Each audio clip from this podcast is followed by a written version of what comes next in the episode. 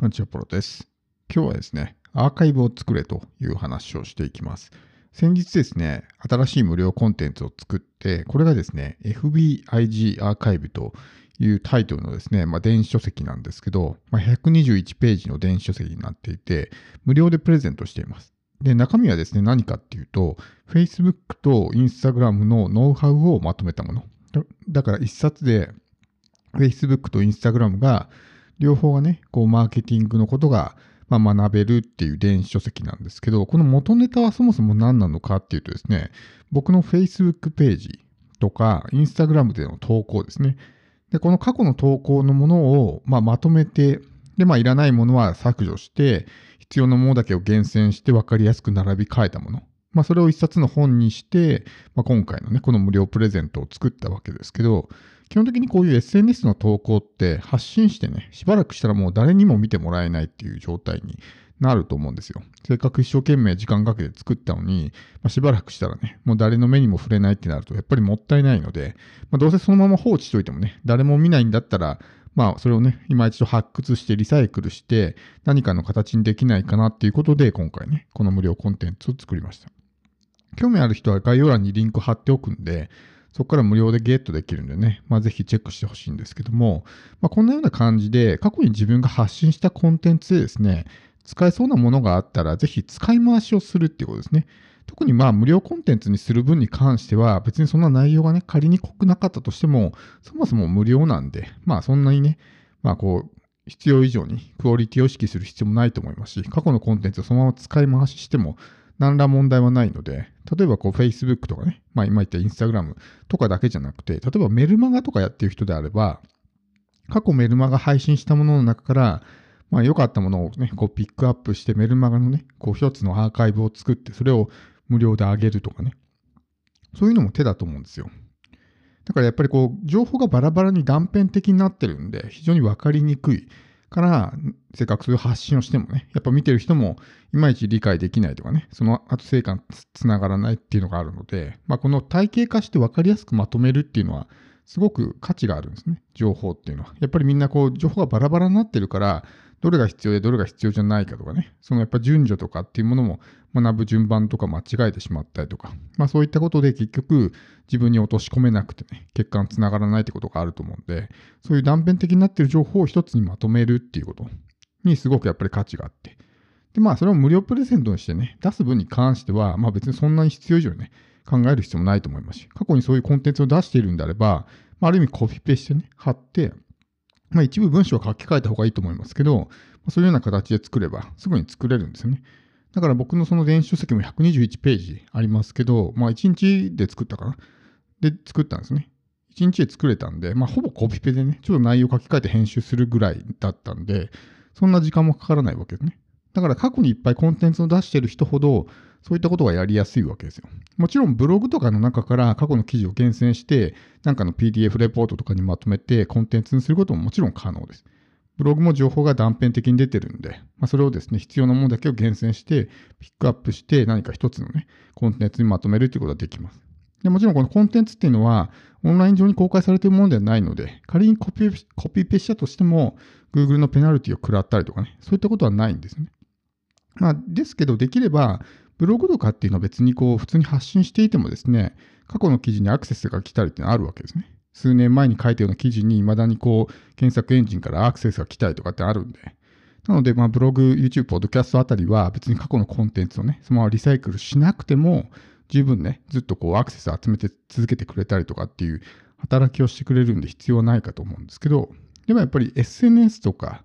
まあ、そういったものですね。っていうのはやっぱり投稿が埋もれてしまって、過去の投稿っていうものは、もうほぼね、見てもらえない。それこそ1年前、2年前の投稿まで遡って見る人っていうのは、まあ、ほぼいないっていうふうに考えると、やっぱりもったいないわけですね。せっかく時間かけて作ったのにっていう。で今回このアーカイブを作ったのも、まあそういった経緯があって、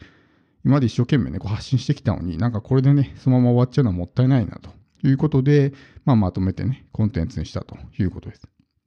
なので、ここでのポイントはですね、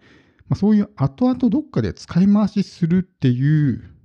そういう意識を持って発信するってことですね。例えば Facebook の僕の場合だと Facebook ページで発信していたものを今回ね、ピックアップしてこのコンテンツの中に入れてるわけですけど、Facebook ってま個人ページで発信してる人がほとんどじゃないですか。で、その個人ページで発信してる内容も、まあ、自分のプライベートなことだったりとか、要するにコンテンツとしての価値がほぼないようなものばっかり発信してる人っていうのは今回言ったようなやり方はできないわけですね。そういう自分のプライベートなところを厳選してまとめたところで、まあそういう情報としての価値はほぼないので、それではやっぱりね、無料プレゼントとしても、まあ機能しないわけですね。だからやっぱりそういうコンテンツ化を意識して、ゆくゆく使い回しするんだっていう意識を持って日々発信をしていく。要するに、普段から有益な情報を出していくってことですね。っていうことをすることによって、後々こんな感じでね、なんか無料コンテンツ作りたいなって思った時に、がこのそういう自分の発信の中から必要なものだけを厳選してまとめるみたいな、そういう作り方ができるわけです。でメルマガに関してもやっぱりね、こうずっと送り続けてますけど、全部のメルマガを全員が読んでるわけではないですし、やっぱり数が増えれば増えるほどね、まあ、そういうアーカイブ的なものを作ってあげた方がね、まあ、読書も便利だと思うんで、まあ、そういうメルマガの過去のね、発信を厳選したものをアーカイブにして、何か無料プレゼントとしてね、出すとか、っていうのも一つ使い方だと思うんで、もちろん今回お話したような媒体だけじゃなくて、他にもね、そういう使い回しが効くような媒体ももちろんあると思うんですけど、自分の無料プレゼントまだ持ってなくて、何作ればいいのかよくわかんないっていう人は、まあ、そういうような過去自分が発信してきたようなものがもしあるんであれば、そこから何か使い回しができないかなっていうふうに考えて、まあ、コンテンツを作っていくということですね。もちろん無料なんで、そんなこう、大きなボリュームはいらないですね。今回たまたま121ページになりましたけど、別に50ページとかでもいいわけですよ。もちろんできれば多い方が価値は感じてもらいやすいですけど、そもそもまあ無料なんでね、そんなになんていうんですか、絶対これぐらいのボリューム出さないといけないっていうものではないので。なので、まあコンテンツ量が少ないかなと思っても、まあ一応無料プレゼントとしてね、出すことはできるかなと思います。なので、やっぱこういった、こう、できる限り効率化ですよね。特に僕たちっていうのは、こう、一人でビジネスやってるので、全部そういうのをね、自分でやらないといけないわけですよ。情報発信からコンテンツ作成から、その他諸々の雑務まで全部自分でやらないといけない中で、やっぱりそういうね、えー、無料プレゼントとかもね、ゼロから作ってる時間が足りなかったりとかするわけですよね。そうすると、じゃあどうやったら効率よくそういう無料プレゼントを作れるのかなっていうことを考えると、まあ、過去の発信をアーカイブ化して無料コンテンツにまとめるみたいなこともできるわけですね。だから今回このポッドキャストなんかも、まあ、僕の場合だとね、メインチャンネルはもう950エピソードぐらいありますけど、この中から例えば厳選したね、ポッドキャストの、まあ、総集編みたいなものをね、一つのコンテンツにまとめることもできなくはないと思うんですよ。だからそういった使い方もできると思いますし、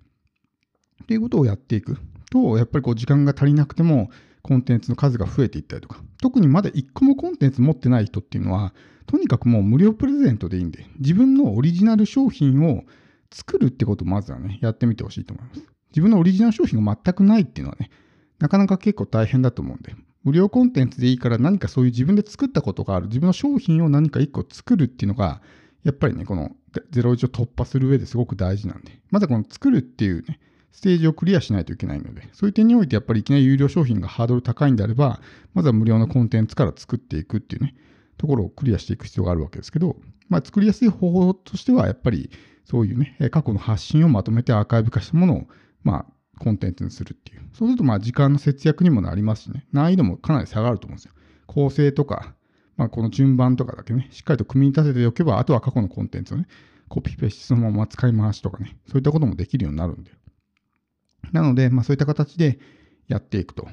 いうのがね、いいんじゃないかなと思うんで、まあ、特にこう無料プレゼントね、まだ持ってないとか、何作ったらいいのかよくわかんないっていう人は、そういう過去自分がね、発信してきたものの中から何か使えるものはないかなっていうふうに、そういう意識を向けてやっていくとね、いいんじゃないかなと思います。なので、えー、今回ね、このアーカイブ化しろっていう形でテーマにね、お話ししましたけど、まあ、この無料コンテンツとか、まあ、コンテンツってのは基本的にアイディアも結構大事なんで、どういうようなアイディアで自分の商品を作っていくのかってことを考えたときに、テーマももちろんそうですけど、その素材をどこから集めるのかっていうところもね、結構重要になってきたりするんで、今回まあそういう素材の集め方みたいなね、話になるんですけど、まあ一応参考としてね、気になる人は僕のその FBIG アーカイブっていうね、まあ電子書籍があるんで、それをぜひね、見てもらったら、まあ僕が過去にね、発信したものがそのままそこにまとまってるだけなんで、Facebook とか Instagram をチェックすれば同じ情報は出てるんですけど、まあそれがより分かりやすくね、まとまってるものなんで、気になる方はぜひチェックしてみてください。